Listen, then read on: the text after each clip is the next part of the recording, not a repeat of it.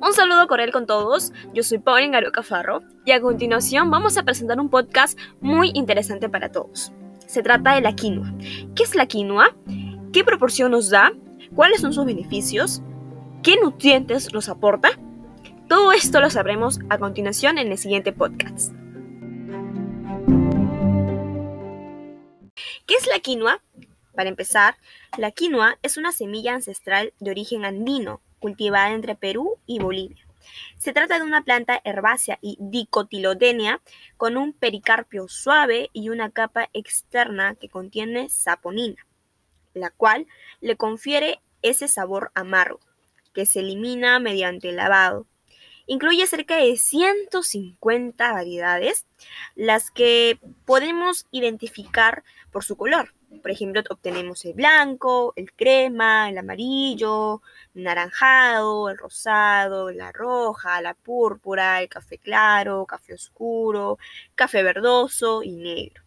En el Perú se consume de alguna manera eh, que los cereales, pero no es un cereal.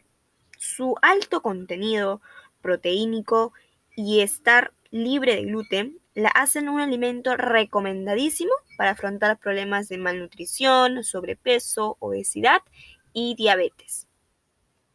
Pero, ¿por qué debemos nosotros incluir esta, este alimento en la alimentación? El aporte energético de la quinoa eh, se encuentra en un rango comparable con el de otros alimentos como el frijol, el maíz, el arroz y el trigo. Por ejemplo, en este caso vamos a comparar la energía entre la quinoa y el frijol. Obtenemos que la energía, la quinoa obtiene 399 gramos en kilocalorías, mientras que el frijol tiene 367 gramos.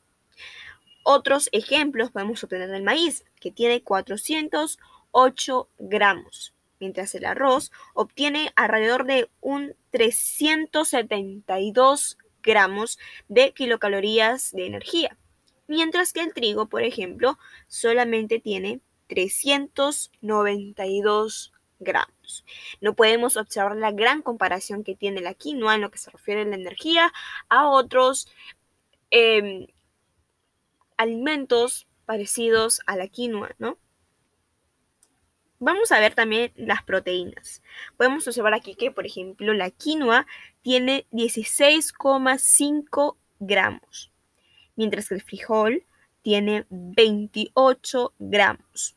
El maíz, por lo tanto, tiene 10,2 gramos y el arroz 7,6 gramos.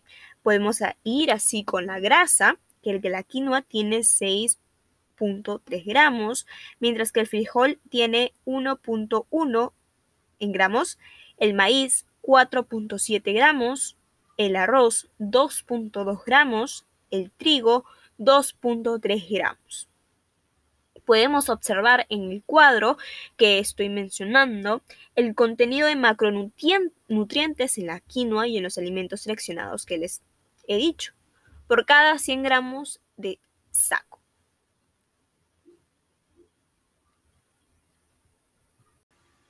Entonces, por todo lo antes mencionado, podemos decir que la quinoa contiene proteínas de alta calidad y eso depende de su variedad.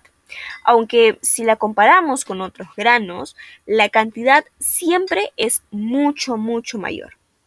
Cuando revisamos las recomendaciones de valores nutricionales establecidos por la FAO, la quinoa los supera incansablemente, como en el caso de la lisina.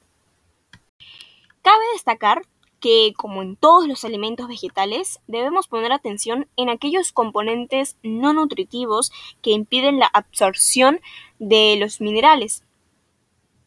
En el caso de la quinoa, tiene saponinas en su capa externa, que pueden impedirlas, pero se eliminan con lavados o chorros de agua.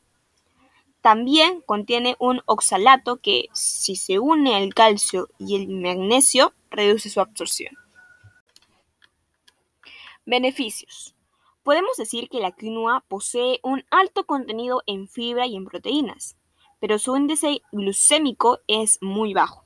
Por este motivo, es una buena opción para aquellas personas que están a dieta, son diabéticas o quieren mantener el peso. O por lo contrario, previene el sobrepeso en las personas. Ayuda a mejorar el tránsito intestinal. El alto contenido en fibra previene el estreñimiento, mejora el tránsito intestinal y ayuda a tener una mejor digestión. Controla los niveles de colesterol. La quinoa contiene además de fibra, lípidos y insaturados. Ambos componentes ayudan a controlar los niveles de colesterol en sangre y disminuye el riesgo de sufrir enfermedades cardiovasculares. Podemos decir que adiós a las migrañas, ya que el nivel de magnesio de la quinoa ayuda a relajar las paredes de los vasos sanguíneos y reduce la presión arterial.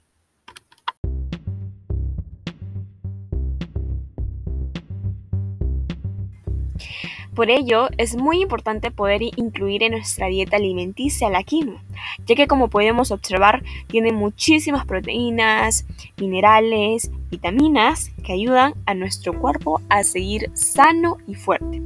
Siempre debemos ejercitarnos e hidratarnos para que nuestra alimentación del día a día pueda complementarse. Esto ha sido todo por hoy y si tienen algunas preguntas pueden escribirme a mi privado de WhatsApp para poder responderlas a todas y cada una de ellas. Muchas gracias y que Dios los bendiga.